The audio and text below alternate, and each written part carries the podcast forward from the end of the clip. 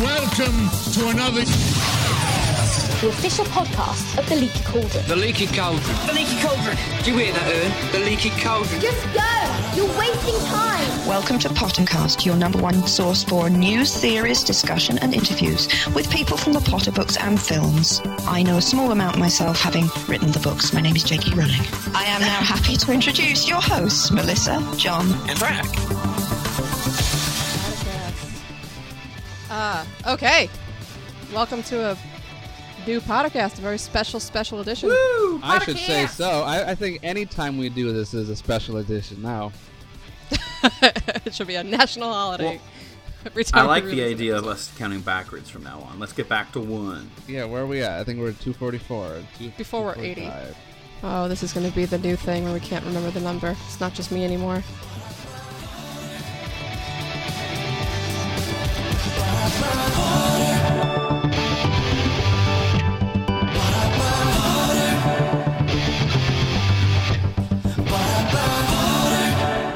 Well, hell, but I mean, speaking of a special edition here, we got host number four.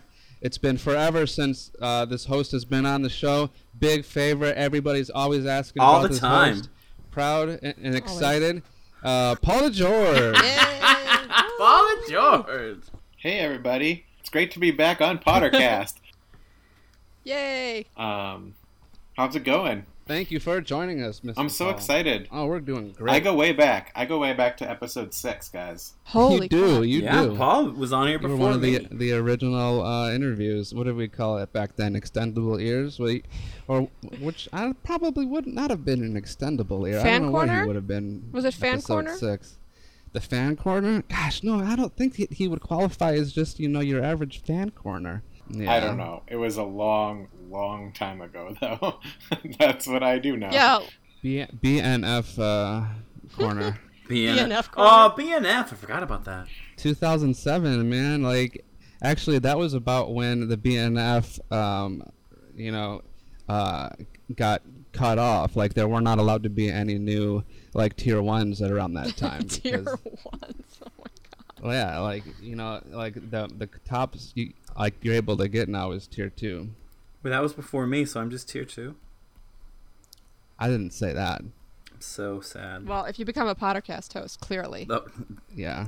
Clearly. I get it. Clearly. I get citizenship by marriage, so that's good. yeah. Frankie married into it. What exactly was worth it to bring us all back from the dead here onto a podcast? Does anybody know? I'll give it to you, Paul. You might know better than Frankie and me. Well, I would hope we get to the point where our grand occasion's not needed, but today we're gonna be talking about the Harry Potter Alliance. Woo! Woohoo! And Paul, do you know the last time that we focused on the Harry Potter Alliance here on PotterCast? Well, I think it was I know we did a special episode in December 2007, because I remember being a big part of producing segments for that and editing it, I think. But yep. I also remember being a guest at some point in 2008 when we launched the Wizard Rock EP of the Month Club for that year, and I was a guest, and we talked about the HPA and about that fundraising endeavor for it. Wow. So, how do you remember all those? So 2008, that's 6 years. Well, PotterCast is a big deal for me. So as you guys know, one of the things we always have had to deal with is the sort of negative stereotype associated with being a part of a fandom, and what comes with that. And people in the outside world do treat that as trite, but as fandom has become more normalized over the last decade, I think that those attitudes are starting to shift, and we've been a part of helping to shift those attitudes simply by helping to show what fandom can do. And it's not just us by any stretch. I think that the Harry Potter fandom in particular, and all facets of it, from the work you guys do with PotterCast to LeakyCon all aspects of our fandom help to show fandom as a healthy thing, as a good endeavor. And part of that is through all of this great work we do at the HPA. Well said. Yeah, seriously. Okay, cool. Thanks. I wish I had a prepared something like that to talk about. Oh, that was totally like a goofball. That was off the cuff, guys. That was off the cuff, man. You're really that sounded genuine. It's been a while since I podcasted with you guys. Before we head over to more discussion about the HPA, I wanted to give everybody listening a quick update on PotterCast, and Leaky, and Harry Potter. And yeah. I like those things. I like those things too. Well, so as you've noticed, this is probably the fastest we've ever released another podcast behind another one in, I don't know, 2 years? 3 years or something, 2 years. So we are gearing up. We are trying to get PotterCast going again. We got a lot of your emails. Thank you, those of you who have emailed us about wanting to be an editor. You will hear back from us shortly. If, again, anybody's listening to this who wants to join the PotterCast editing posse, please email us at staff@pottercast.com. Become an equal part of the team here, and we will... thank you very, very, very, very much. Yes, that is super helpful. It makes it so much easier for us to do this on a more consistent basis. Yeah, getting together and recording isn't the problem. It's one of us having the time to actually put the show together that is the problem. So, yes. And then, John, you've got lots of updates on another entity of Potterdom. Don't you don't suppose we're talking about the Leaky Cauldron.org? I don't even know what that is anymore. What's the Leaky Cauldron now? Of course. It's LeakyCauldron.org is a website that we all used to go on all the time.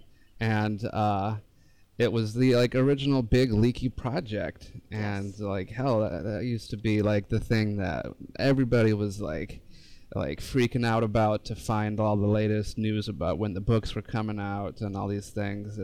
And then lo and behold, that website has still been around all this time. It has been celebrating the release of Deathly Hallows Part 1 for 4 years. But so excited.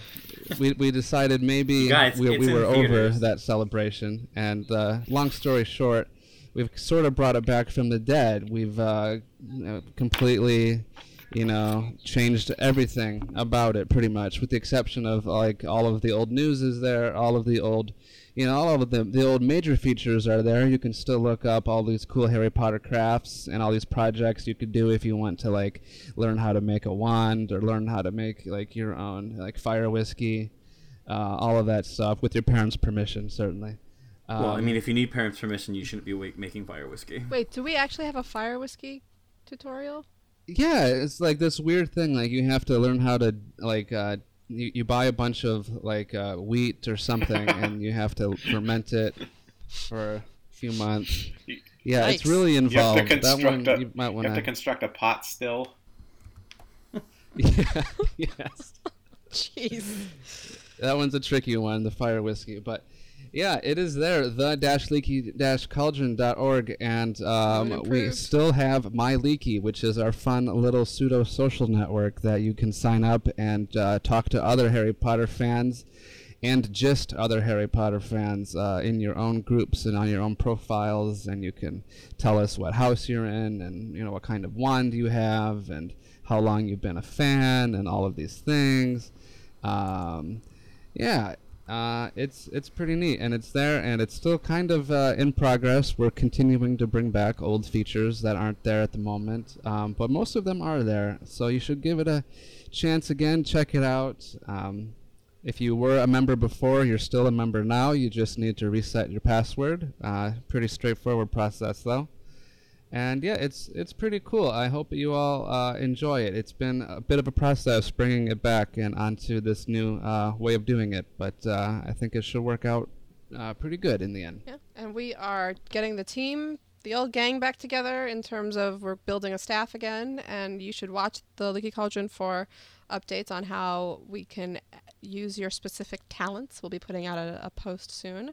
And we're going to, because, here we are thinking that by 2014, the Potter phenomenon would have simmered down to the occasional news article here and there. Wow. How dumb was that? So, no. So the Leaky Cauldron is back in business. We're under the same management but new magic. So new magic. Absolutely. And hell, I mean, it can't be that many more years until they've completely went back and redid all the Harry Potter movies. I want an animated series. We're going to be doing PotterCast forever. I mean, I bet you they'll bring Dan back to be like a professor or something. Hey, next year we're going to have our 10th anniversary PotterCast. Holy crap. What? Yes. That's wild. August of 2015, 10th anniversary. I think that will finally be the occasion we air all of the drunk outtakes of Melissa's first episode when she was trying to be like. Did you actually find it? Not nervous. I've got all the raw recordings of like the first 10 episodes. You said that you didn't have that anymore. I was waiting for the special occasion. I wasn't drunk. I had one glass of wine, and then the next tape you're a lightweight. Was good. I am a lightweight. It's really bad, actually. But. Or good, because that's cheaper. Anyway, so indeed. And just for the heck of it, guys, let's do a little Harry Potter news. Yeah. Oh my gosh, there's so much happening. I can't even tell you. So there's these Fantastic Beast movies that they're working on. I can't wait. And they already have like quite a few people casted, I understand. And tell us about it, Melissa. Who have they casted recently? Well, hang on a second. Did they really? I was like, wait a second, John. I didn't think they did. I was like, what? I was just putting you on the spot. I was like, I'm looking at the news right now. I want to see this. Got all excited. Me too. I was like, oh my gosh! Like, hey. Okay. Well, the big thing that I really think everybody's talking about this week, and I think that we really should discuss, is Emma Watson. And I know that's a shocking thing. People are talking about Emma Watson. But there's two huge ways that she has come up in the news recently. The first was when there was a huge nude photo leak of a lot of celebrities, and she spoke out very vocally against it. And the thing that she said that has been, you know, spread around the world was, even worse than seeing women's privacy violated on social media is reading the accompanying comments that show such a lack of empathy. And it was a really kind of pithy way to sum up really what happens to women online and in media and in general, is the lack of empathy that people have toward them. So that was great. And then the other thing that happened recently is that Emma is now a United Nations Women Goodwill Ambassador, and she's been working supporting Promote for Women around the world, and she stood beside the UN Secretary General to help launch the He for She campaign at the UN headquarters in New York. And she gave a thrilling, really compassionate speech about feminism. It was one of the rare, very male inclusive speeches on feminism that you've ever heard about. She spoke about her own experiences. She spoke about her male friends having trouble. She spoke about how feminism helps everyone. And the one key quote that we highlighted on the Leaky website that I want to focus on here is that she said, "The more I spoke about feminism, the more I realized that fighting for women's rights has become too often synonymous with man-hating. If there is one thing I know for certain, it's that it has to stop." She gives this awesome speech at the UN. She chooses to make it as though it's basically given to people who aren't already feminists, or maybe they don't understand what it means to be a feminist, or maybe you know, all of they've heard when they hear the word feminist is some kind of, you know, misinterpretation or something with a negative connotation or whatever. And she was trying to speak to that group and to try to tell them, well, actually, you know, it's almost basically as much about, you know, protecting men as it is women, and just not in the way that maybe some of these guys are really considering. And she made a lot of excellent points, I thought, and it was just really well done. Just makes me really, you know, question how these people's brains work, or like what is it that they're clinging to so, you know, fervently to not want, you know, a positive change like this. They obviously would, you know, see this as not a positive thing for society. It's power they're clinging to. It's power over everything about women in the world. That's it's disintegrating slowly, way too slowly, but it is disintegrating. It's good for this stuff to be brought up just because I would imagine that there's a significant handful, significant cross-section of people who are unaware of their biases. And so having somebody speak out about this and just having somebody challenge their own perspective and paradigm, because some people, honestly, I don't think do it maliciously. It's just because they were raised somewhere that was the quote-unquote norm, and so they're kind of like in it. And so it's great for somebody to speak out eloquently, somebody who is respected, someone who is just known to give a voice to this, because then you become aware of your bias. You can become aware of the things that you're letting happen by omission.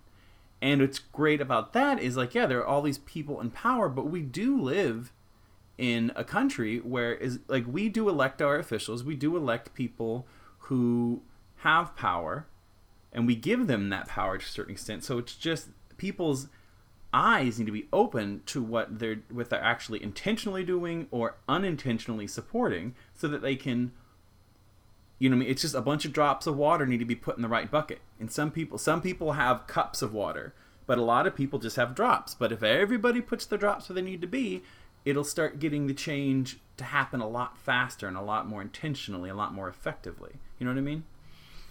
Mm-hmm. I think it's just so hard lately to get people to, you know, forget changing your mind, but just open your mind. People don't understand feminism. I didn't, for the longest time, did not understand that, you know, you see the word feminism and you think this is about females being awesome. And it is, but it's not about females being awesome over men. It's about the equality of the thing. That the word means the equality, the pursuit for equality in the sexes.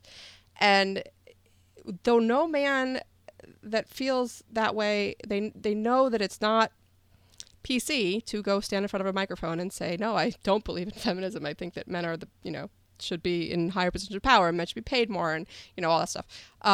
So what's happening is that as this power is disintegrating, and then you have somebody like Emma Watson, incredibly respectable young lady. This girl has grown up, you know, to be a complete model of what a celebrity should be. Yeah. Fame and money like that can poison you so fast. Exactly. And who knows, you know, you can't pretend to know a person through their public image, but in so much as you are able, Emma seems like a really put together young woman who believes in important things and stands up for herself when it's important, like with her 50 Shades tweet, which I thought was hilarious. What was that? When she said, she actually just out of nowhere tweeted one day, because there were all these rumors about her being in the movie, like, does anybody really think I would do this movie? Really? And then the next tweet was just like 3 question marks. It was really great. I was like, thank you, Emma. So, you know, she doesn't kowtow to any of these things. And to see her walk into, it has to be intimidating. She's still very young. Mm-hmm. She's walking into the freaking UN. She's standing next to the Secretary General, and she gives a speech that's going to make her the target of every male empowerment group in the world, and it's only, she had to know, would only increase the antagonism she sometimes feels from the male gaze in her life, you know? And so it's, you're not going to have a man stand up and say, I think this is wrong, but you will have an anonymous institutionalized force saying, we must punish the woman for this because she's taking away. It's because it's a big blow to have Emma Watson working so hard on this so publicly and have it go so viral. It's going to help people understand feminism. It's going to help the issue. It's going to help everyone. And it seems like this great thing, but when you get it down to its core issue, it's men will lose the power they have over women. And that is an unacceptable reality for some. And it's sad. It's just sad. You know? Yeah. I mean, I think that you're absolutely right, Melissa. People are scared of this, you know, people who are hiding in their troll caves or whatever, are scared of women having more power because it's different. That's not how the world has been. And it's not how the world operates right now. And they're losing, they're seeing that power is being lost. And like, I just want to say, I thought Emma Watson's speech was incredible. And I think... From my perspective, there's a sea change happening right now as women are becoming empowered. And I you know, I've been thinking about this a lot, and I think it's really due to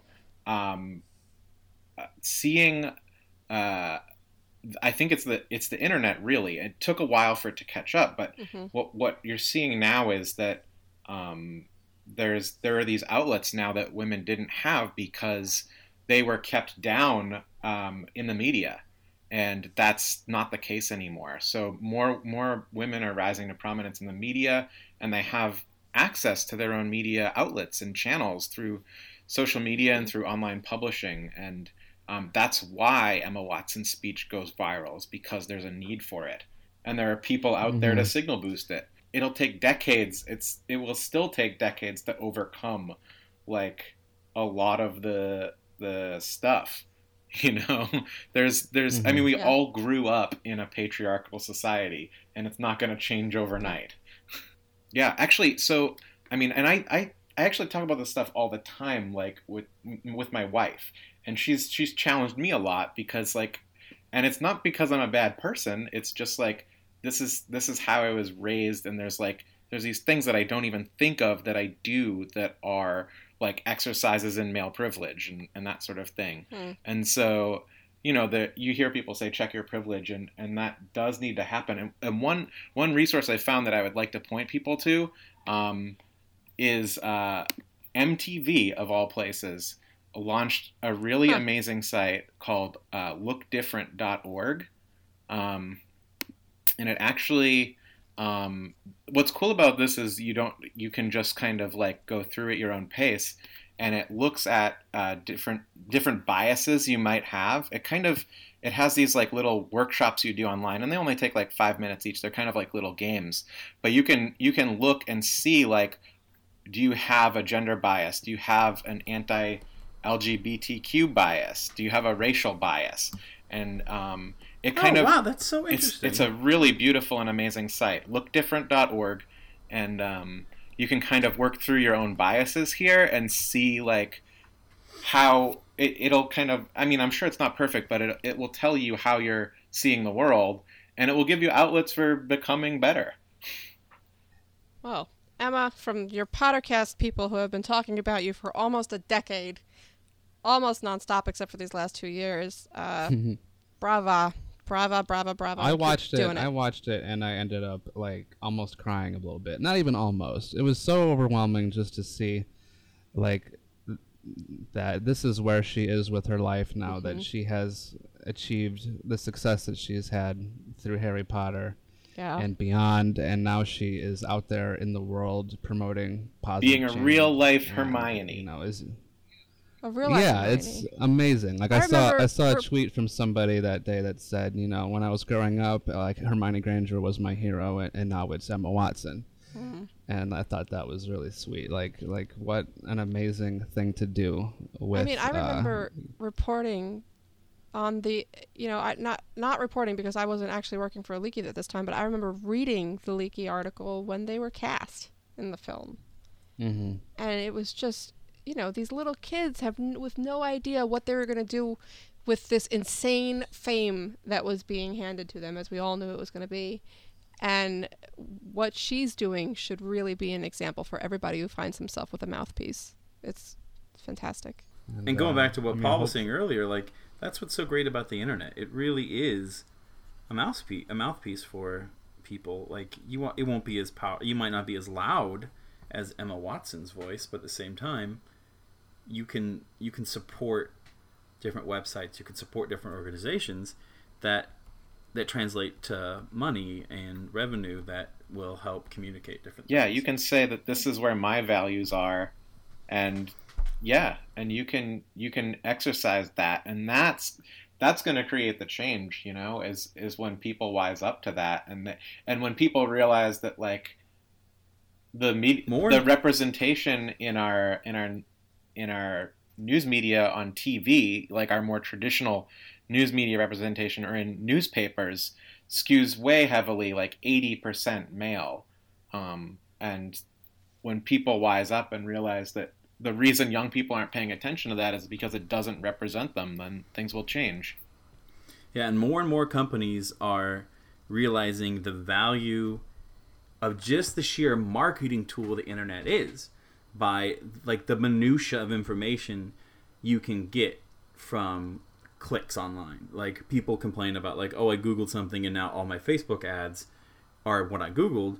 But at the same time, that can, you can lean into the right direction with that kind of stuff. Like, if it's going to happen anyway, people will, like, what you spend your time and your money on really do reflect your values. And that is a much better use of the internet than just, you know, looking at cats and hey, cats are awesome. Cake and that kind of thing. Like, well, you know, if you care that your ability to watch anything from Emma Watson's Sea Change speech to cats on the internet, if you care about that, there is another issue that you should be worried about. Yes, you should. And it's referred to as net neutrality, and we can do a whole other podcast on that another day. Should. Oh my gosh, how dangerous would it be? We should do a podcast about that. Talk about the male power. Imagine if a bunch of people, men who run these companies, decided that Emma Watson's speech should not be seen and lowered the speeds for anybody trying to see it. This is not an abstract, maybe this could happen reality. This is currently starting to happen. People just want to, it's... The fact the internet was taking a power away from people who could buy that power. And then now they're like, oh, crap. And so they're trying to... It's so... Anyway, we can do this forever, but we have a big rest of the podcast to do. So let's not even talk about the other news. We'll talk about the other news next time. Okay. Smash the patriarchy. Oh, and about time, too. In the Fan Corner, a one-on-one interview with a new lucky fan each week. Not me, not Hermione, you! Okay, welcome back. As promised, we are here with three of the leaders of the Harry Potter Alliance. I've got Mr. Paul DeGeorge, the current executive director. Hello, PotterCast. Matt Maggiacomo, who you've heard on this PotterCast as the Whomping Willows, but I've never heard him as the chapters director of the Harry Potter Alliance. Hey, how's it going, PotterCast? And Lauren Bird, who is the communications director and spokesperson of the HPA. Is this your first time on PotterCast? Yes, this is my very first time on PotterCast. Because you were like in grade school when we started. I was. What year did you start? Like 2005? Yeah, I'm afraid. Yeah, I was a sophomore in high school. No! I used to listen to all the Harry Potter podcasts, like, on the bus. So what you're saying is you were a MuggleCast fan? I was definitely a fan of MuggleCast. I listened to the Leaky Mugs. Yep. I really liked those, so I knew you guys were. I thought you guys were cool. I've had a lot of experience with people telling us that they were big fans of Harry Potter podcast in the day, and when they were an original PotterCast fan, they'll say, "Yeah, I've been listening to PotterCast forever." And when they were a MuggleCast fan, they'll say, "I have been so into the Harry Potter podcasts for so long." So. There was a brief moment I considered fibbing and saying like, "Oh, I listen to PotterCast," and then I was like, "She's gonna ask what my favorite episode was." Yes, I regularly grill people just to prove their fealty to PotterCast. No, it's fine. We'll just like you a little bit less from now on. Okay, so the HP Alliance. So the last time that the Harry Potter Alliance was featured here on PotterCast, as we've talked about in the opening, it was 2008 or 9? That's the best I can come up with. I didn't really deliberately search it out, but I do remember. I remember being on in 2008, probably talking about HPA work in the context of the Wizard Rock EP of the Month Club, which we were probably in our second year of back then, just coming on and promoting that fundraising effort is what I recall anyway. So yeah, that was a good 6 years ago. Wow.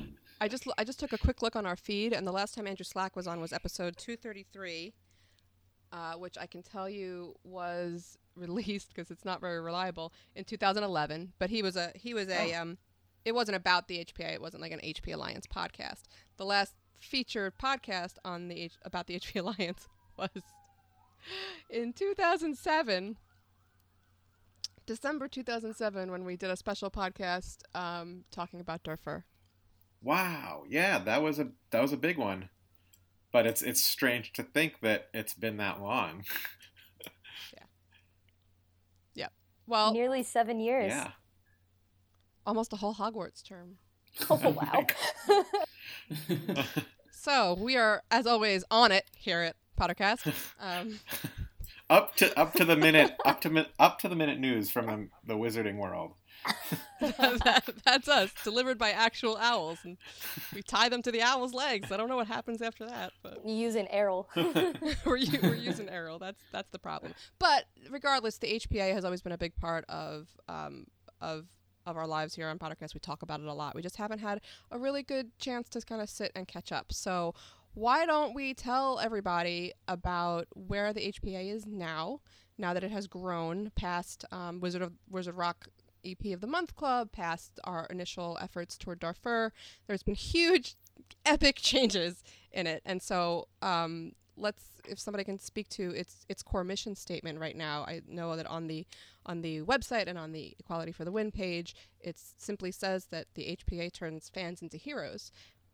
Well, yeah, we like to say that we turn fans into heroes, and that's not like a metaphor or an exaggeration from where we're standing. To us, what that really means is, taking people like ourselves who are fans of Harry Potter or other fandoms, and using our enthusiasm as fans, and using the community spirit that comes from being in a fan community, and also using the lessons that we learn and the symbolism and the metaphors from all of these amazing stories, and taking all of that and then using that to inspire work on real world issues. And so whether you're someone who is participating in one of our campaigns, or you've started a chapter and you're doing work with that chapter, any way that you're using sort of the spirit of the fan community to work on real world issues, that's making a difference in the world, and that's changing the world, and that's you becoming a hero that you read about. Awesome.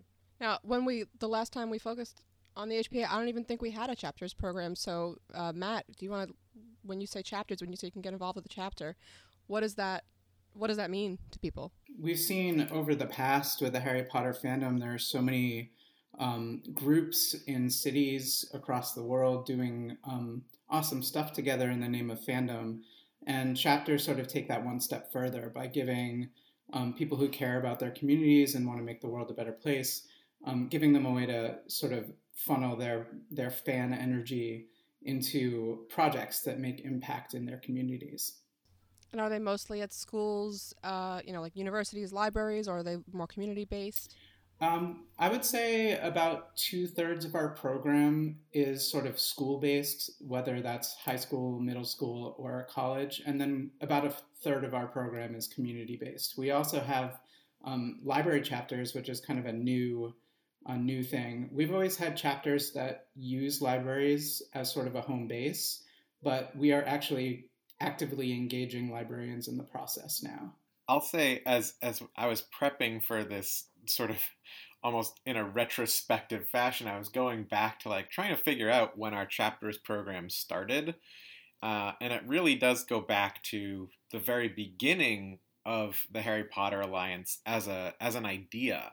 Yep. And we knew that there was going to be people who grew up with Harry Potter and would get to high school or college and want to celebrate that. And we wanted HPA chapters to kind of be the logical place for them to celebrate that. So it wasn't just a fan club, because that's the sort of traditional thing you see when somebody gets the call, you join your sci-fi fantasy book club or whatever. We wanted HPA chapters to be something more than that, and a place to enable people to do really cool projects and really cool work. And because that's at the end of the day, what these books are about is fighting the injustices of the magical world. So why not do that as Harry Potter fans?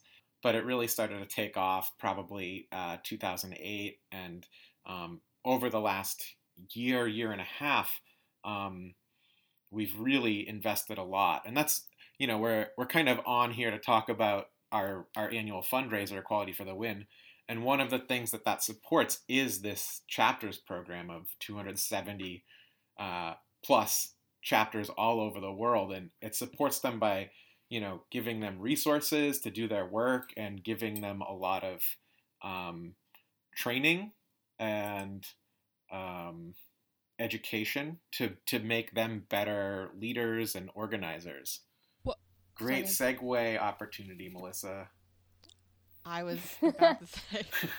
Well, actually, what I was about to say, but I think Matt, you were going to say something, so I'll let you go. Yeah. Well, to follow that train, just in the past year, we've been trying to keep up with all this growth and provide our chapter organizers with, really amazing resources and training. And Janae, one of our fantastic volunteers, pitched this idea for a training program. And so I checked it out and I forwarded it around to the rest of senior staff, and we all went crazy over it. It was amazing. Sort of like a Harry Potter themed training program where COs would go through various workshops and sort of feel like they were experiencing the wizarding world while they were obtaining skills, which is super cool. And it's all culminated into a new leadership conference that we are launching next month in Alabama from October 17 to 19. And it's called Granger Leadership Academy because Hermione Granger was basically the first HPA CO. And cool stuff. I cannot wait for the HPA Granger Leadership Academy. Why is that? I am a special guest at the Granger Leadership Academy. I'm going to be getting really involved in things and talking about passion and leadership and how they commingle. And a speech soon to be written, Matt.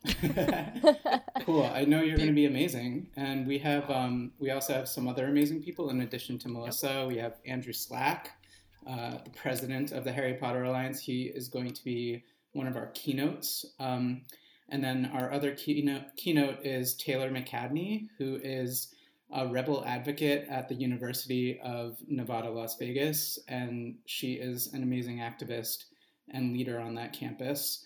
And we also have Steph Anderson from Tonks and the Aurors, who will be playing a dual role at the conference. She's going to be giving a special presentation on sort of identity and how that affects leadership in fandom communities. And then she's also performing as Tonks and the Aurors. Yeah. Yeah. It sounds incredible. How do people go and get involved? What's the website for Granger Leadership Academy? It is GrangerLeadershipAcademy.com. The deadline is the 7th of October, and you can make your room reservations up to that date, and it's going to be great. This is one of the things that Equality for the Win is supporting. We said in the beginning of this chat we're having right now, or one of you did, that it has now grown beyond Harry Potter. We're starting to include other fandoms. And so can we talk about that a little bit and what the evolution has been like and why the people who are still here for the Harry Potter talk should be just as concerned and involved as they always were? Well, I'll say that in some ways it's our trajectory has been similar to our friends at LeakyCon and GeekyCon. When you realize that a lot of people aren't exclusively a part of one fandom. We've always kind of had that great existential question, like what happens after Harry Potter? And for us, it sort of took this natural course where we began to work with a lot of different partners who, didn't identify exclusively as Harry Potter fans. Real specifically, we started working with John and Hank Green back in 2008, So we started working with them really on and doing different projects with them. Candles for Rwanda, I think, was one of our first projects with them. And we actually helped to orchestrate some of the early Project for Awesomes. And the big moment, which we talked about earlier, was Helping Haiti Heal, obviously, where we brought all these sort of like multi-fandoms together in that effort. And that got us thinking that our place as the HPA was to kind of be a leader in what we call fan activism. And the idea that fandom can extend beyond just geeking out over something and can extend to doing really cool and innovative work within a fandom that's, progressive and in nature, and not exclusively doing charity efforts, I think. So we want to include that charity work, but also get beyond into like the realm of advocacy and changing culture, shaping culture based off of, a shared value set. Yeah. And, I will say in terms of people who are listening, who Harry Potter is obviously their number one fandom. I think it still is for us. Our name is still the Harry Potter Alliance. If you look at our social media, most of our cheeseball jokes are all Harry Potter based, and I think the evolution into working with other fandoms was just kind of it was what the whole community was doing. Everyone in the Harry Potter fandom started getting into other fandoms, whether because Harry Potter was ending or just because the idea of being in a fandom and being enthusiastic about things has kind of become a more common idea. And I like to always say that Harry Potter is kind of like the Beatles of fandom, which is to say that, like, if you look at someone's Tumblr, they're probably not, like, reblogging all that much Harry Potter stuff, and if you ask them what their favorite fandoms are, they might not even list Harry Potter first. They're going to list, like, their more current fandoms, like the TV shows that they're really watching at the time, but eventually they'll be like, oh, and Harry Potter, of course. What's been some of your favorite stuff that you guys have seen come out of this cross-cultural interest we've got going here? Well, I think one cool thing is a lot of Nerdfighter meetup groups recently have started to sort of take on projects similar to HPA chapters or kind of merge together with HPA chapters. That's a really cool thing to see. Totally. We've seen amazing things happen. Basically, whenever HPA chapters and Nerdfighters intersect or blend, some incredible projects have happened. We've seen that a lot with our European chapters. The Netherlands has a huge Nerdfighter gathering, and part of the gathering is also an HPA chapter, and they've worked collaboratively, and they're actually doing a huge project this fall, which has a bunch of different aspects to it. But we've seen that. We've seen like Pittsburgh, the HPA chapter we have there is also a Nerdfighter group, and so a lot of that connection is happening. Yeah, and all of the Nerdfighter crossover, it's just a reminder of the way that it all really evolved naturally. The first LeakyCon, is where we all met John and Hank, and then all that was involved. LeakyCon is now growing in the same way, and the Nerdfighter community kind of rose up at the same time as the HPA community, as the LeakyCon, all that, everything there. So it's been a really natural, at least from this board member's perspective, evolution of things, and it seems like the HPA is just following where the passions are, if that makes sense. Yeah, well, I'll say from a personal note that even though I was kind of like a observer of the Harry Potter fan community like all through high school, and I think I had heard of the Harry Potter Alliance at some point, I didn't really hear about it and understand what it was until Helping Haiti Heal in 2010, when the Harry Potter Alliance joined up with John and Hank and a bunch of other YouTubers and Wizard Rockers. But at that point, I'd been watching John and Hank's videos for quite a while, and that was the moment for me that I was like, oh, this is the Harry Potter Alliance. So even though I came from the Harry Potter fan community, I actually kind of heard about the Harry Potter Alliance through Nerdfighteria. Yeah, I think that as an outsider, not that I'm not a part of those communities, but what I've seen is that so many people in that Nerdfighter community, John and Hank do such a great job of rallying people, generating this passion and enthusiasm, and people are really looking for an outlet for it. For a lot of people, the HPA has become that outlet because it is so rich in this sort of context world that people are really into, whether it's Harry Potter or Nerdfighteria or whatever. We are fans. We get that, and we want to work with that. If somebody was interested in the HPA today from hearing this, what are the most recent examples of things that they can look at and say, oh, they did this? What were some of the most successful or most exciting recent things you've seen happen through the HPA? Well, every year we run a book drive that we call Accio Books. Over the years, we've donated our sorry, what? I thought, sorry, you cut out, and so I thought you said Accio Book, and I got very confused. Just one. Just raising one book a year. That's our goal. Really lofty. setting the good goals here at the DHPA. It's a really good book. Yeah, it's called Harry Potter. Yeah, after 7 years, we'll get through the Harry Potter series. Yeah, yeah. Hey, still quicker than the original release. Anyways, yeah, every year we run a book drive called Accio Books, and we have a different recipient every year. But we actually, so we have a main recipient, but we also have chapters raising books, collecting books in their local communities. So there's actually tons of recipients every year. But each year we have a main one that if you want to send books to this one organization, you can. And so this year, the recipient was the Brightmoor Community Center in Detroit, Michigan. Brightmoor is really like the most challenged neighborhood in Detroit, which of course is a very challenged city in general.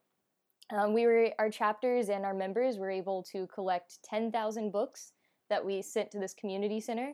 And what was kind of a unique thing this year was that instead of just kind of sending the books to this place and letting them go and letting the organization do whatever with them, we actually ran a whole event at the community center this year. It was actually just a couple weeks ago. And we, with the help of some of our local chapters, we set up an Apparating Library. And for a day, the whole community got to come and take as many books as they wanted, just totally for free. And we had some donations of like school supplies as well. And so that was a really, really kind of magical day to get to see the difference that everyone's donations and all of their hard work collecting those books, really see it pay off. So that was one of my favorite things that we've done this past year. Can you explain the Apparating Library? Because this is one of my favorites as well. Yeah, what the Apparating Library is this cool project that Paul, I think, came up with the idea. And we launched it at LeakyCon London last year. And the basic idea is it's pretty much a book swap. There's a couple more elements to it, though. So when we do it at somewhere like LeakyCon, we tell people ahead of time to bring a book, and we encourage it to be like a book they really like the kind of book you'd want to share with your best friend. And especially encourage them to annotate it if they want, leave a note in there, leave some Nerdfighter notes. And then when they come to the event, they can drop the book off. And later on in the event, after lots of people have dropped their books off, people can come back and they redeem a voucher and they get to pick out someone else's book. And so then it's really fun because you're getting to take home a book that probably you will like because our communities are all similar interests. We always get 12 copies of Fault in Our Stars and stuff like that.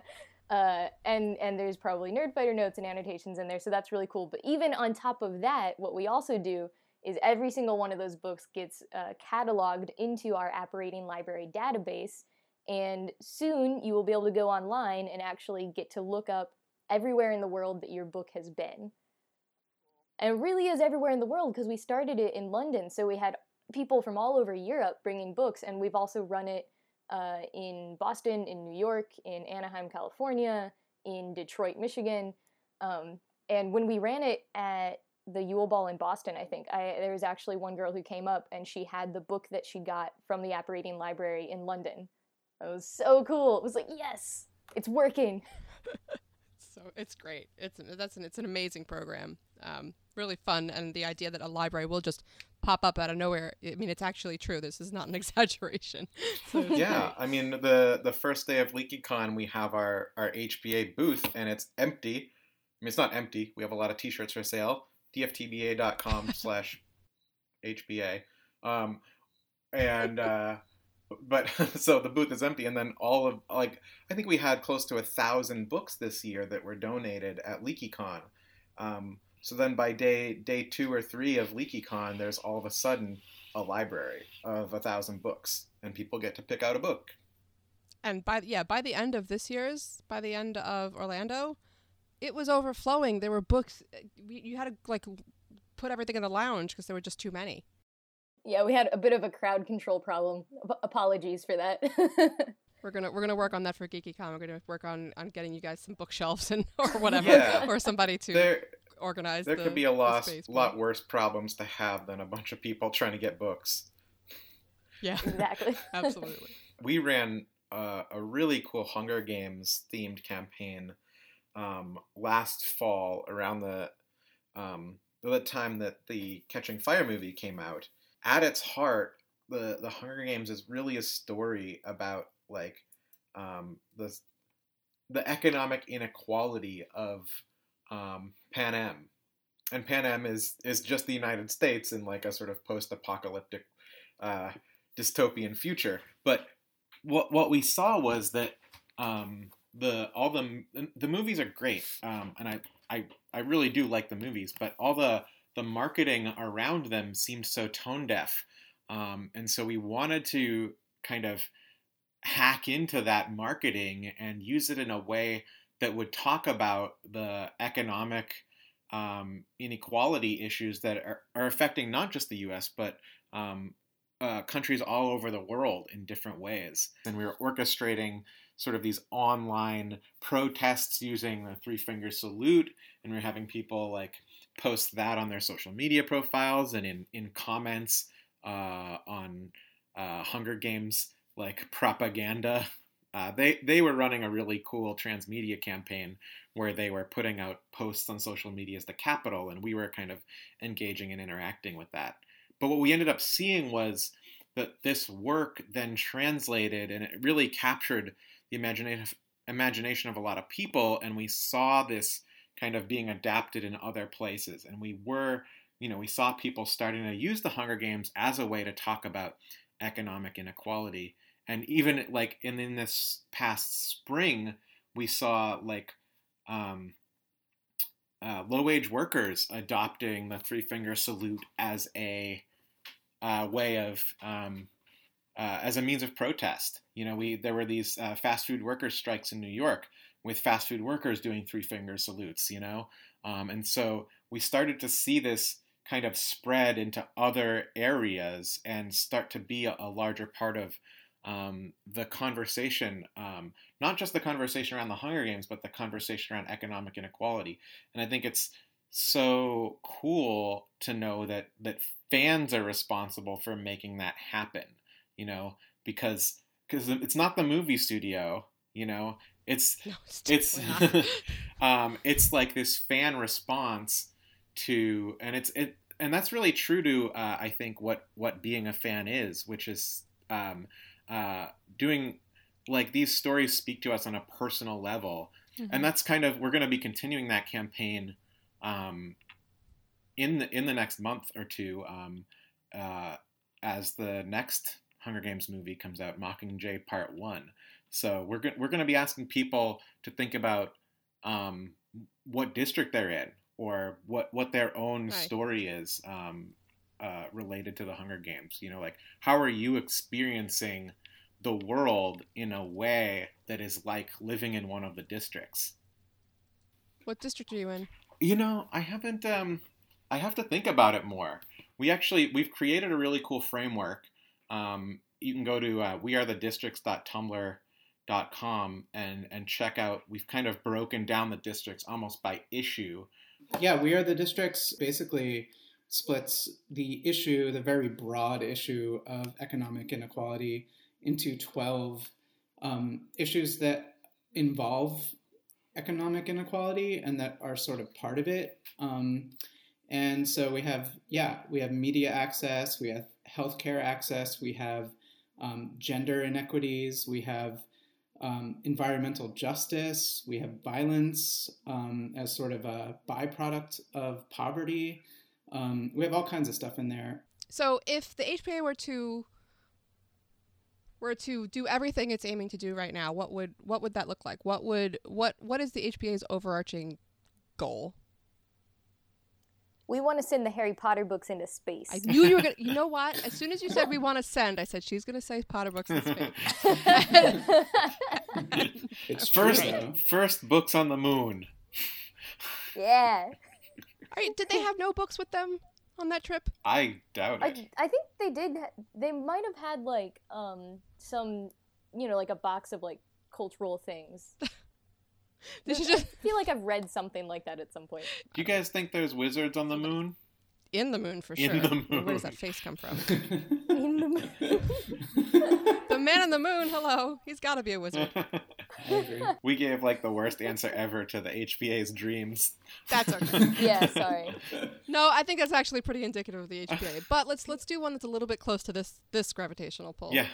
So we want to see fans who are empowered to change the world. And one of the big ways we are doing that is through like our chapters program and through the Granger Leadership Academy, we want to be training future leaders. So many of the people in our volunteer staff right now have come to us through chapters as chapter organizers. So they've already kind of proven themselves to be leaders, and now they're becoming leaders of our organization. And they'll be the next generation of people leading the Harry Potter Alliance. So they'll be the people you have on this podcast 7 years from now, you know? The next time we talk about the HPA. Listen, as if the recent past has taught me anything, PotterCast will be around 7 years from now. So. We got a lot of Fantastic Beast movies coming out. 3 of them. That's about 7 years of. Oh my God, that's a lot of Potter talk. Well, with that, I'm gonna send us into a little break where you'll hear a little bit more about the HPA. And when we come back, I want to talk about Equality for the Win, which is the annual campaign that should be all over your Twitter feed right now. If it's not, you should just go tweet the hashtag Equality for the Win just for fun. That's it. Your whole tweet. Equality for the Win. Hashtag.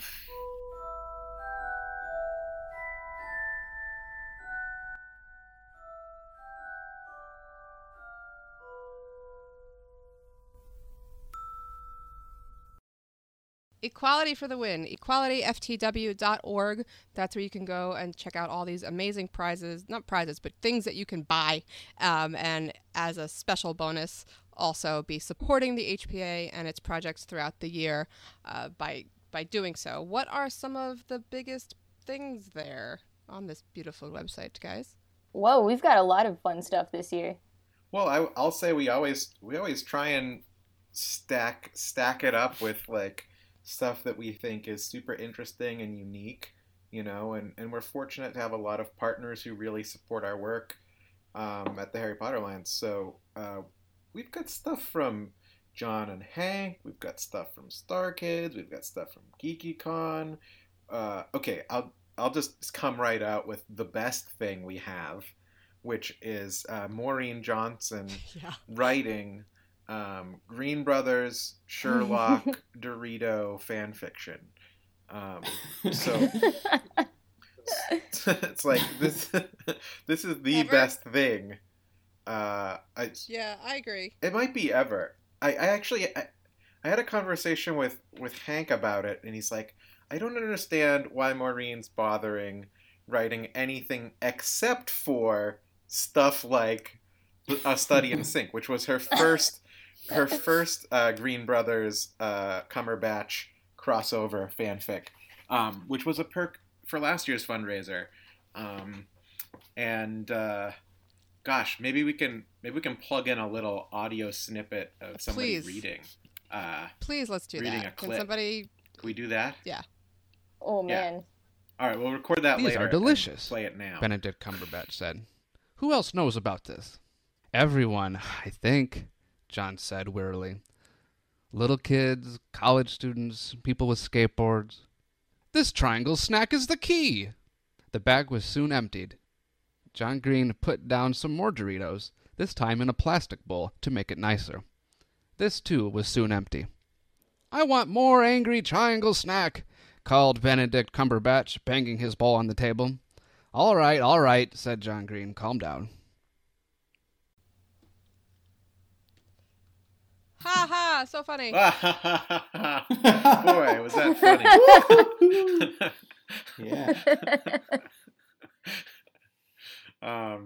So, yeah, there you go. There's a clip of what goes on inside the twisted mind of Maureen Johnson. And she's promised more this year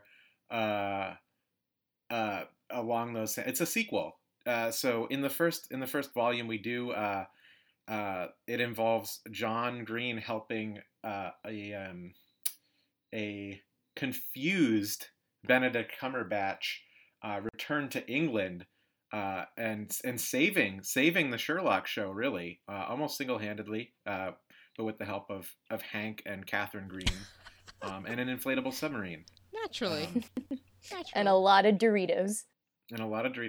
And Maureen's promised to really go all in and include Well, according to her Twitter, she says, the more you donate, the more nudity. Just please tell me it's only Cumberbatch nudity. I can't take any of those other people.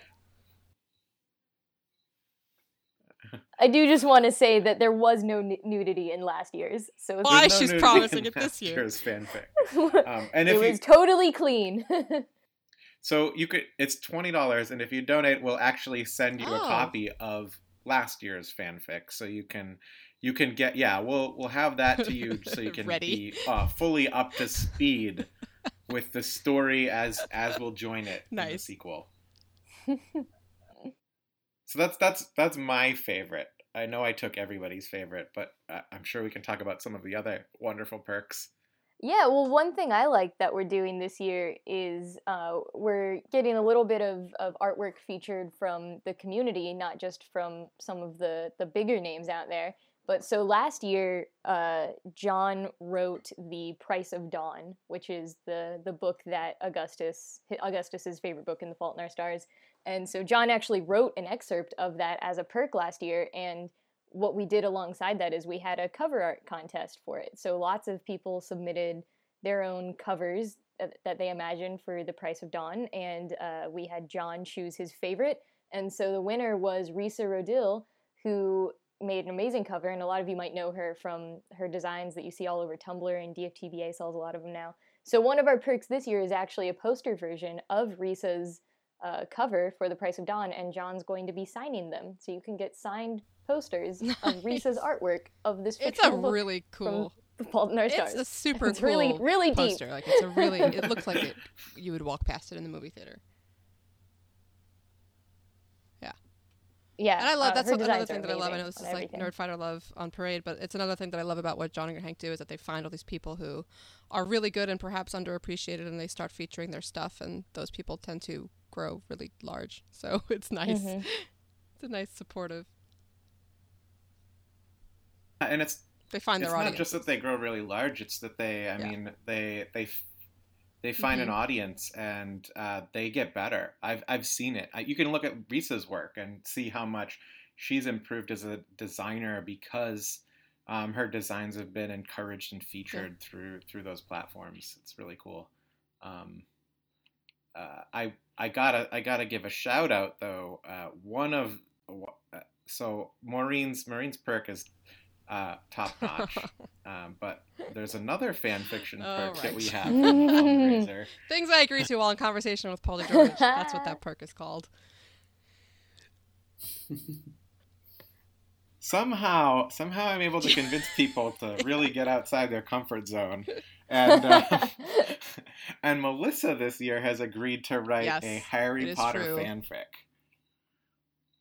And that's not all. So last year, one of the best perks we had was Hank Green wrote a Harry Potter fanfic. And if that wasn't cool enough, we got Evanna Lynch to narrate it. So it was a short story about the sort of an origin story for the Room of Requirement almost. And Evanna narrated it.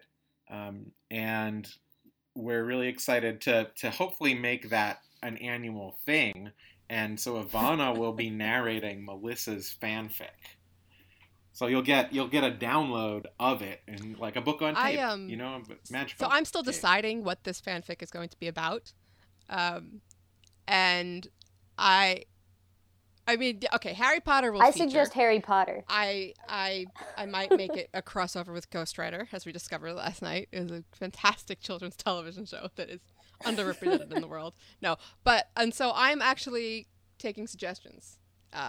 I'm not promising to take one of those suggestions, but I want to know if people could choose anything of the non-pornographic variety for me to write in fan fiction, in HP fan fiction, what kind of like area it would be in. So send us an email, staff@pottercast.com, or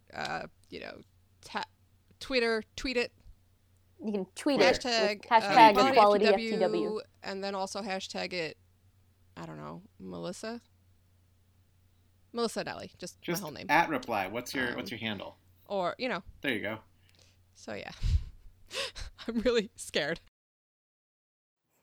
But so we were talking yesterday, and you were saying that as far as your inclination. You're definitely more inclined to be. Yeah, though I will say that canon, right?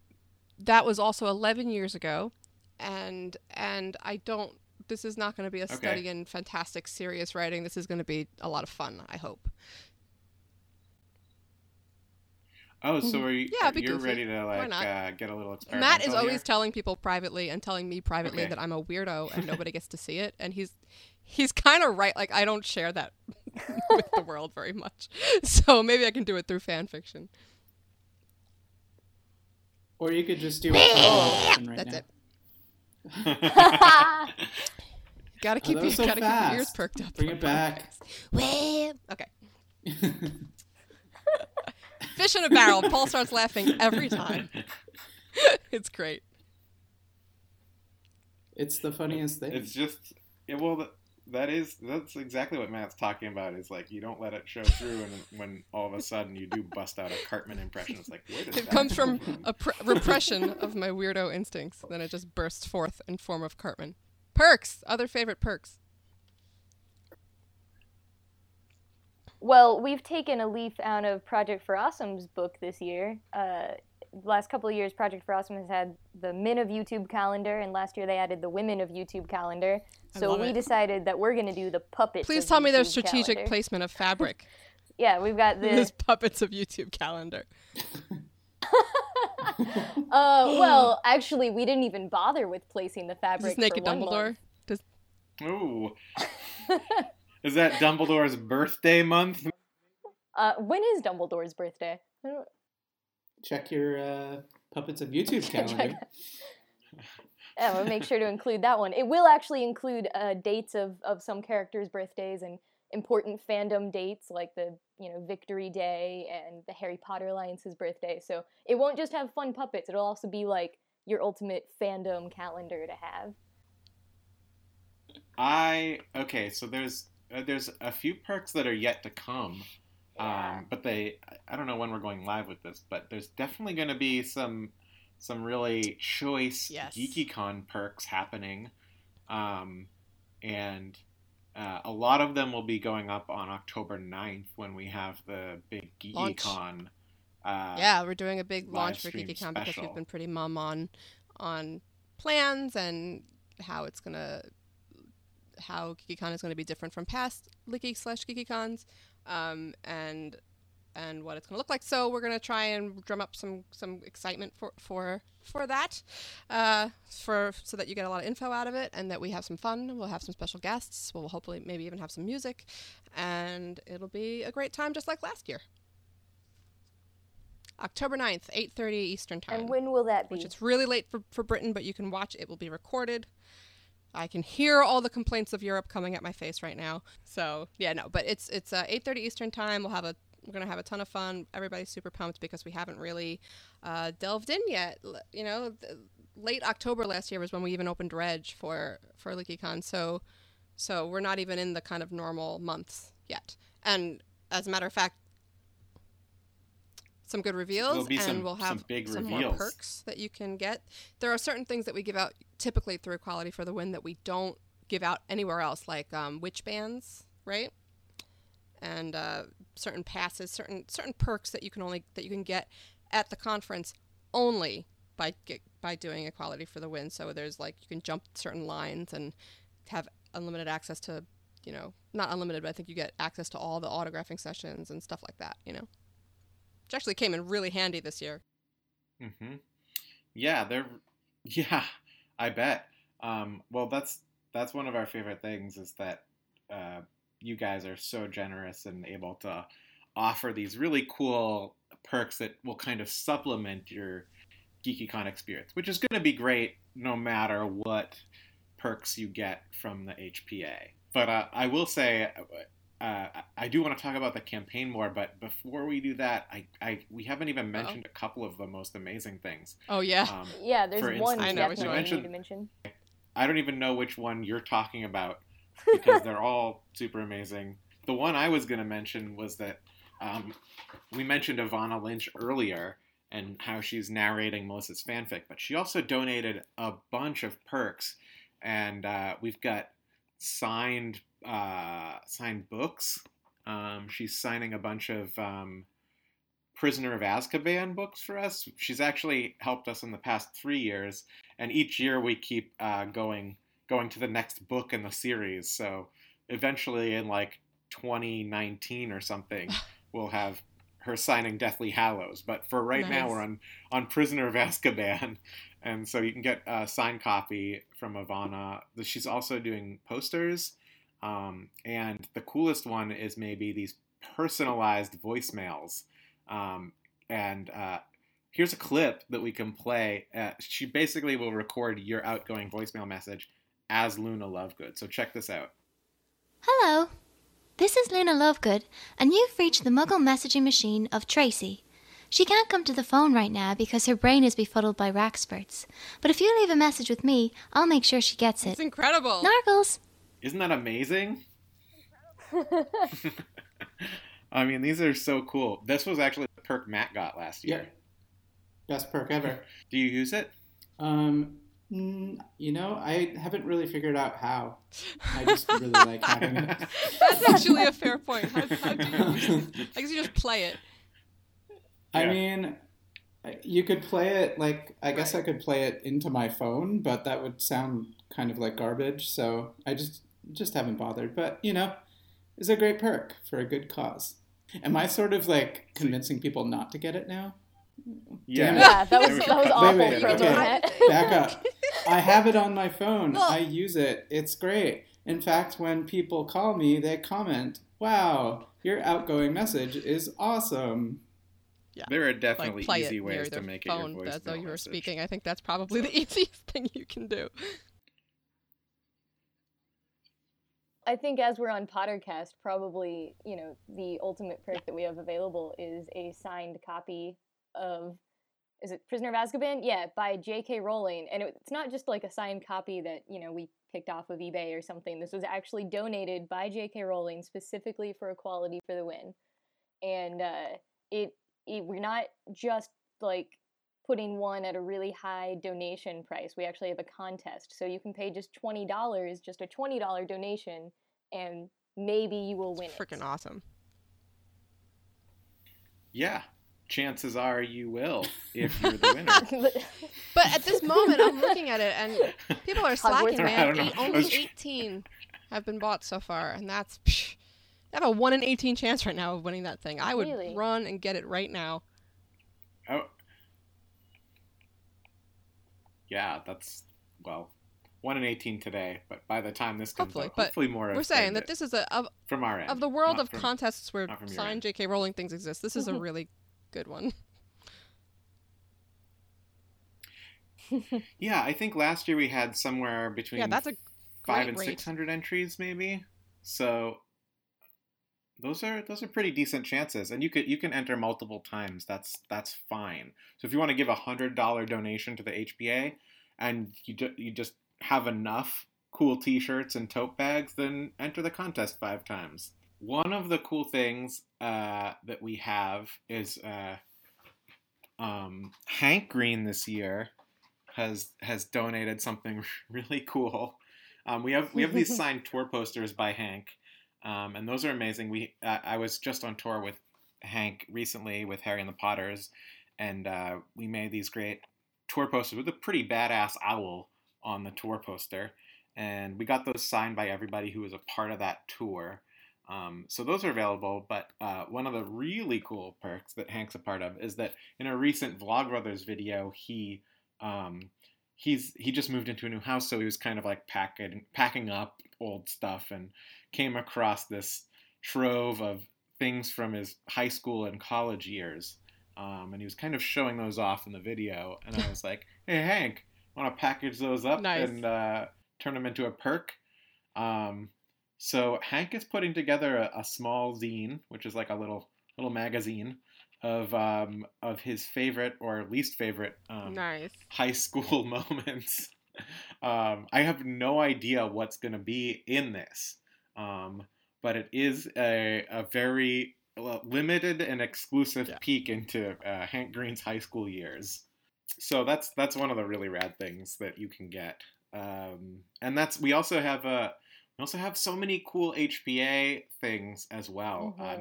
Not to toot our own horn too loudly, but we made a bunch of sort of exclusive items for the fundraiser as well, including a Wizard Activist T-shirt. Activist is not publicly a word to use in a public space. I agree. Why not? Matt's playing this joke out to the end. Forever. 5 ever.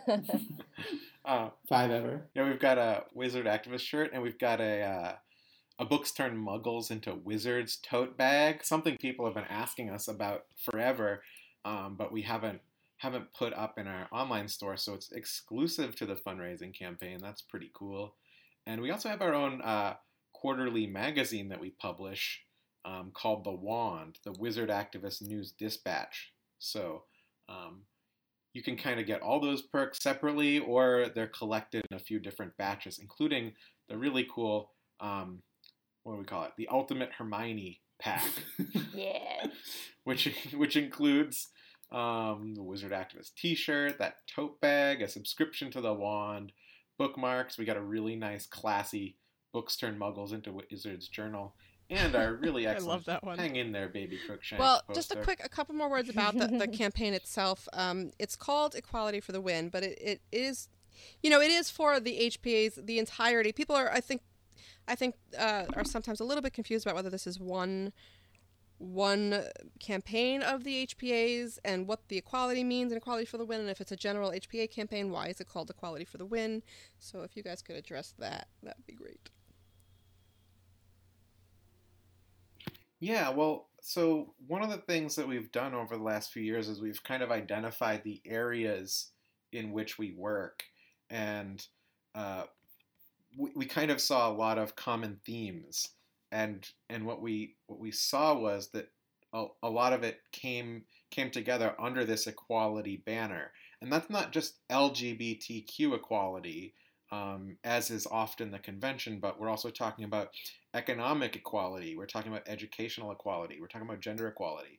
So all of these things kind of come together and are at the core of like the things we believe and the progress we want to see. So that's kind of where the name comes from. And for us, it's helpful to give people an idea of the work we do, and to say, like, when you support us, this is the work you're supporting. You're supporting fans and you're supporting equality on these different levels, So that's where the name comes from. And what you are supporting is a lot of the stuff we've talked about already, which is that, we are helping to train future leaders, and we are the sort of model for fan activism. And we're starting to see that that's spilling over into other places too, and into other fan communities even. We saw a cool campaign in the spring around Game of Thrones that was looking at the sort of student loan debt as an issue, and it was called Game of Loans.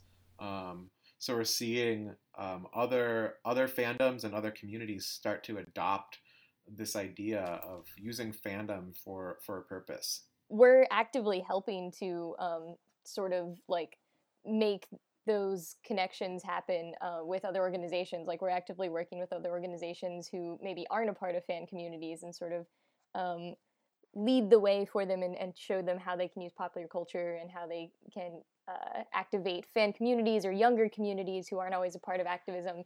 And to see that being able to happen now, especially just like thinking back that the last time the HPA was on PotterCast was 2007.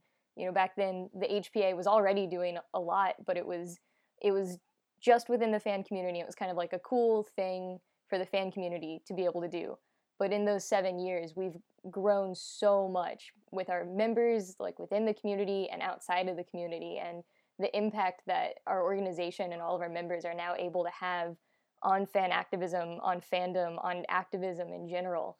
It's just kind of incredible to see that, and that growth and that evolution has been possible because of our members and because of the core Harry Potter fan community. So This is the time of year when we do our fundraiser. We always kind of get kind of sappy with thanking people because it's such an overwhelming time to see the gratitude that comes out from our members. So it's kind of a wonderful time.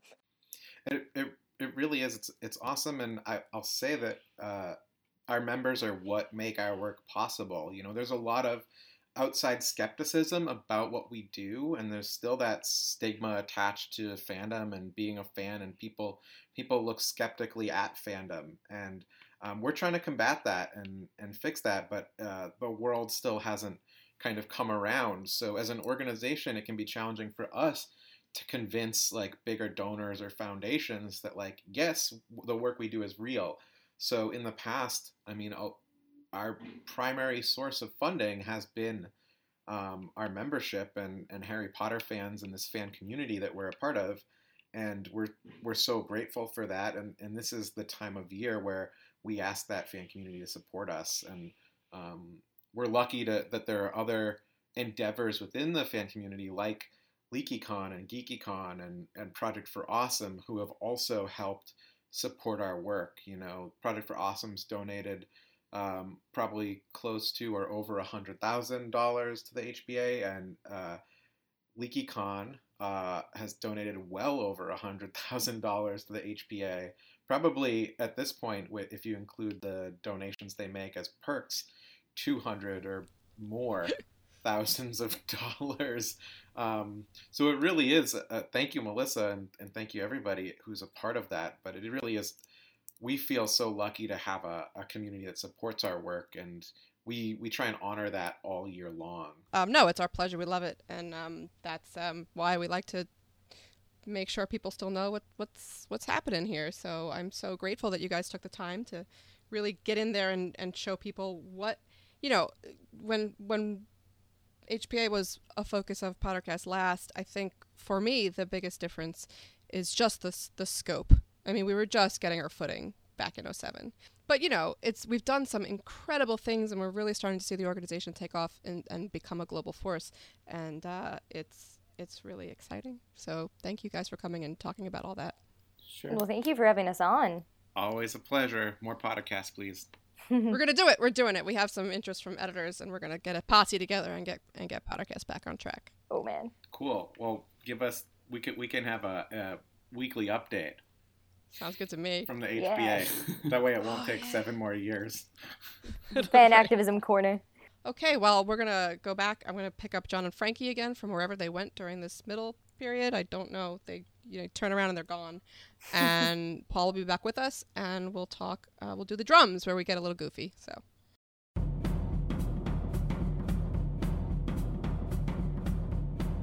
Oh, hell, I'm not going to get into canon conclusions right now. Never mind. We're talking about important stuff. Don't throw it in front of my face and take it away. Just put it out there, and then we'll have people write in. Yeah. What's the question? No, I was going to say, like, are any countries, completely muggle? Completely non-muggle, just for wizards. Oh. No, maybe. I don't know. That's kind of interesting. I'd like to think there was one. It's kind of like Wizard the island of Genosha in X-Men. There's one little salt. Like, should not. Yeah. Oh my God. So there's probably like some secret island that is under the Fidelius charm that only wizards can go to. I truly thought you were going to say Genovia, and I was going to have a problem. No. Genosha from X-Men. I mean, I've always wondered what keeps like them from trying to explore space. Like, you would think with magic, you would have a huge advantage to trying to, like... How do you know they haven't? ...go out into space. Yeah, maybe they have, and they realize nothing's there, so they don't bother. This ties into something that's gonna you're going to hear later in the show. That would be so unimaginative of a wizard to be like, I don't see anything on this one trip. Better never go again. What if there's a spell you can do to ask for truth, and then you just ask that, and it's like, no. Or what if spell's an illusion... by wizards to keep us muggles preoccupied looking up so they can walk around us. What? Just kidding. What if all of space is an illusion? Yes. Oh, wow. That's deep, guys. That's pretty deep. And pretty stupid. I really like the idea of... All right. I like the idea of space wizards. They're being... Don't you think that would be awesome? Like, I think, like... I think if there's anyone that we could talk to about writing a song about such things, we should talk to that person, because I would love to hear a song about a space wizard. There's a whole album there, potentially. Could look into that. My brother's visiting space this weekend. All right, so we'll talk about it. Oh, is he? He's visiting space? I gotta say, I'm in love with Joe's new project. Which one? What is Joe's new project? Tell. Oh, I'm sure he has more than a few, but the one that I discovered here not that long ago was writing songs for like small companies, like jingles and stuff. Oh yeah, his Ocean State. Like I listened to almost all of them. They are hilarious. Yep, it's called what? Joe has a jingle writing business now called Ocean State Jingle Lot, and they started it by writing uncommissioned jingles for like 70 businesses in Providence, Rhode Island. It's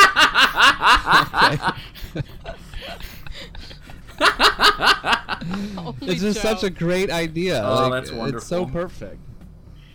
Most of them are not. I thought that was. Most cool. of them are not very flattering jingles, but they're pretty great. Well, if you... I want to play a couple of them here. At this point. I don't have any prepared. But John, you can commission a jingle.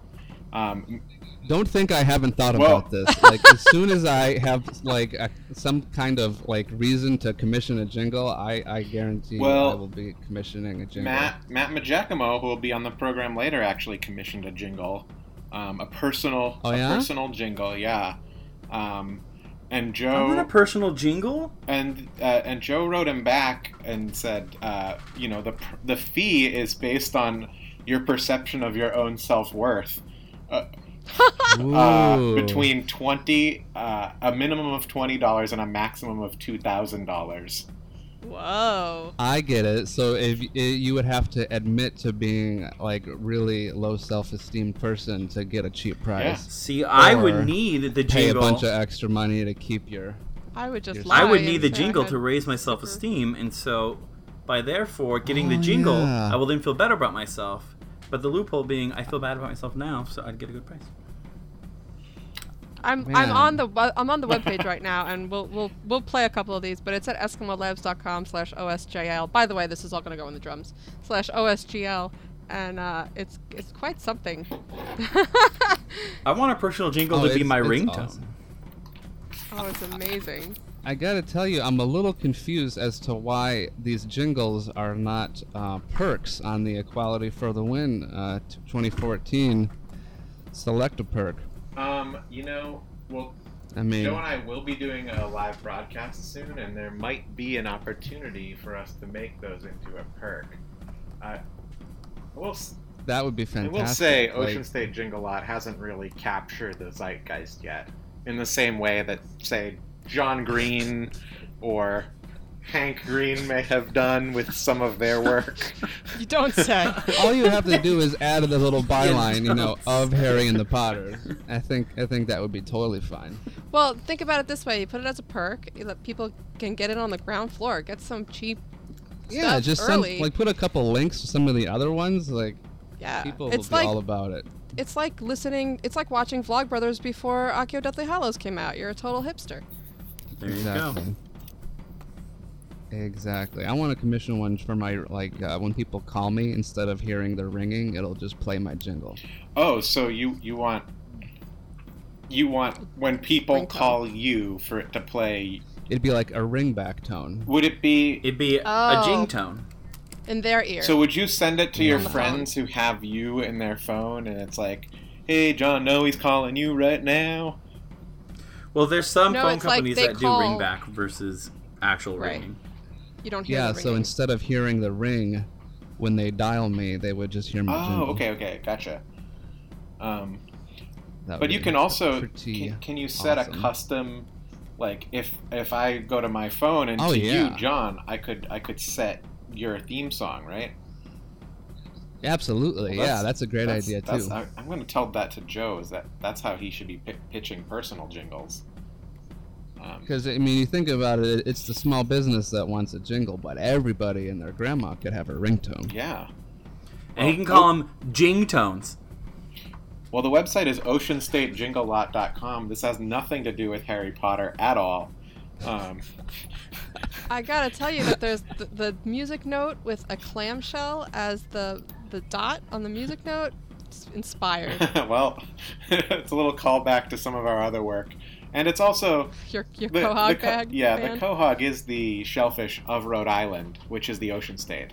So, there you go. Glad perfect. You noticed that, Melissa. It's the little well things. Well done. All right. That's all going in the drawings, guys. All right. Good, just FYI. Good game, everyone. I just had to give Joe some love because I loved this project. Yeah, this project. It's pretty great. Funny. I want one for PotterCast. Hey. Oh my God! Yeah, what the hell? That's such the obvious idea. Absolutely. Well, you had some early Joe DeGeorge jingle work with that jingle I just played. That's true. We did. Why don't we play one of those right here? Back in 2007, when we were on the road with Joe and Paul, they wrote us some jingles, and here's one of my favorites. Is that the zombie one? I think it was. Yeah. How did you meet it with a goblin? That's so weird. No, the goblin one. Oh, the goblin one. That's the good one. With Emily going, I heard you made out with a goblin. Ew. Oh, that's right. Harry Potter, Harry Potter, Harry Potter, Harry Potter. Hey Potter people, we're always talking. You're always listening. We're always talking. We're PotterCasting. Hey Potter people, we talk about the Harry Potter stuff. Yeah, we talk about the Harry Potter stuff. Oh. We talk about the Harry Potter. I heard you made out with a goblin. Hey Potter people, we're always talking, you're always listening. Hey Potter people, we're always talking, we're PotterCasting. What? I love it. Okay, so when is the next time we are going to focus on the HP Alliance here on PotterCast? Well, we're ready. We're just a phone call away, Melissa. Just a phone call. Okay, so why don't we do, John, I was telling the guys that once we get like our groove back here at PotterCast, the HPA should just record a segment for us with each show and we'll just put it in. Oh, that'd be great. Little update. Little update on how things are going. I'd love to do that. And that would could keep everybody informed. I really feel like we've definitely become like one of the core parts of Harry Potter fandom now, and we would love that opportunity to kind of communicate what we've got going on to PotterCast listeners on a more regular basis. John, so one of the perks we have this year is that Melissa is writing a brand new fanfic. Of what? Holy cow. Yeah. Of your choice? Snary? Paul convinced me. Actually, it was like he wanted me to release the old one. It's going to be a Ronbaldor. One? Oh, are you familiar with Ronbaldor? Is that when he's like from the Ron future? / Dumbledore? No, it's Ron is actually Dumbledore. Yeah, right, it's not Ron / Dumbledore. It's Ron is Dumbledore, Ronbaldor. But I'm not gonna. I'm taking suggestions. So wait, so the people who win it, do they get to pick what they want, or you're just gonna write something? No, I'm just gonna write something, and everybody. And Evanna is also going to narrate it in an audio file. Oh my gosh! Oh, so it sounds like I get to help. John gets to help too. You too. I'll do the cover. I'll do the album cover. Excellent. Oh, this is getting better and better. So I'm taking suggestions, even though I'm not guaranteeing that I'm going to take that suggestion. We're just going to do a fun fanfic. But I'm really curious what you guys are kind of like into now in fanfic. I want a fanfic of the kids or the founders. Oh, interesting. But John doesn't like that. I kind of want to hear about space exploration with the wizards. No, dumb. I'm like into that. Well, like your face. John, do you remember? Well, John, do you remember Joe's fanfic, Hagrid in Space? Joe wrote about Hagrid in Space. You don't remember this? Joe Rowling? No, my brother Joe. DeGeorge. Oh, Joe DeGeorge. Oh, okay. Wait a minute. Now let me think about that. That might be more familiar than J.K. Rowling. It was presented at a Leaky Mug prophecy. Oh, you'll have to dig it up. I need to Google this. Yeah, it's on YouTube. Was there a broom involved? No, there was no broom, but okay, Hagrid was getting sent to. It was Albus Severus time at school, maybe second year, and wait, this was which convention? Prophecy. The seventh book wasn't out by then, was it? Had just come out. Yeah. No. Prophecy was... Yeah, it was 2007. No, wasn't Prophecy 2008? No, Prophecy was... August of 2007. Was before I was on the podcast. I didn't go to Prophecy. The first one I went to was Terminus. Oh, you weren't there. Okay. And so Terminus was 2008. Well, anyway, sorry. Leaky Mug 18. You can hear the recording. Oh. Oh my goodness. All right. So tweet your own opinion about what this should be.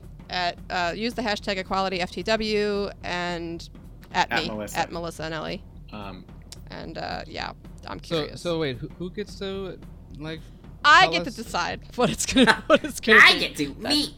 That's what it means when you like write a thing. When you write a thing, you make those decisions. But so selfish, Melissa. I'm curious. I know, terribly selfish. But I am curious, and if I see something that sparks something, because I want it to be kind of fun and goofy, but I've been so out of the loop with fanfic for a while that I'm just kind of not having the founders ideas. Well, yeah, founders. But what about the founders? So I've been thinking exactly about that's up to you. But that's where your creative juices come in. Oh, thank you. You're allowed to do that part. Yeah, I'm allowed to do that. You're the writer, Melissa. Look, I'm probably going to end up just doing my own thing. Building but Hogwarts. I'm really curious if there's something that somebody has out there that sparks. You're just doing a Harry Ginny sex. What would be cool is Salazar building the Chamber of Secrets. That would be cool. Like hiding it from the other founders. You should draw that. That's what you should do. Once you write it, I shall draw it. Oh, once. John. Okay. And then I will record one of you talking. John, have you ever considered writing fanfic, John?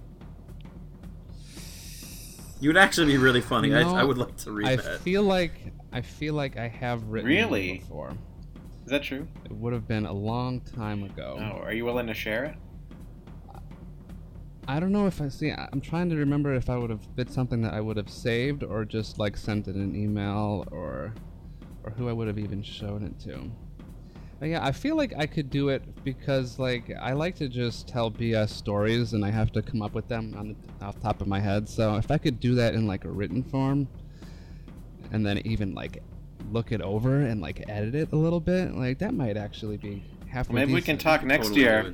We're trying to make it an annual thing where we have a fanfic from a fandom luminary. So last year we had Hanks. We've got Melissa this year. There's an open slot for next year. So you might start working up something. Thinking about. I would totally be down. Thinking for about that. The space wizards. Wonderful. That'd be awesome. I could do a space wizard show. You should totally do it. I bet Evanna would be down to... Oh my god, that would be the perfect thing for Evanna to read. That would be perfect. That's totally up her alley. God, I love it. Oh my god. Well, I'm excited for the big live stream, you guys. When is the live stream? Live streams are going on constantly. You got to just keep follow the HP Alliance on Twitter. Also, GeekyCon is doing a launch party on the 9th at 8:30 at night, so...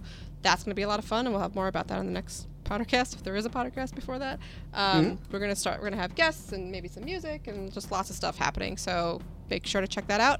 Follow all our Twitters, Leaky, PotterCast, the HP Alliance, all the do the things that you do today in this socially connected all the Twitters world. GKYNWS. Huh? Is that right? Is that GKYNWS. It's Geeky News without the vowels is our Twitter. GKYNWS. It's not an acronym. It's just missing the vowels. It's like my name, my Twitter, without the ins. Yes. Fracko. You didn't try it. You didn't go for the-geeky-cauldron.com? Ah! We should have .org. Wonderful. .org. Don't forget how hard it has to be, even after you're done with the dashes. Yes. The-geeky-cauldron.org. Google it if you can't remember. All right, guys, I'm getting out of here. Me too. Thanks, guys. All right. Well. Quit tiddling those dials! No, we don't do it anymore. I said tiddling. No. Guys, it was great talking. I didn't mean to. Oh, dude. Thank you for joining us, Paul. My pleasure. I'm excited for the new Harry Potter Alliance segment of the week. Yeah, that'll be awesome. Cool. I would love that.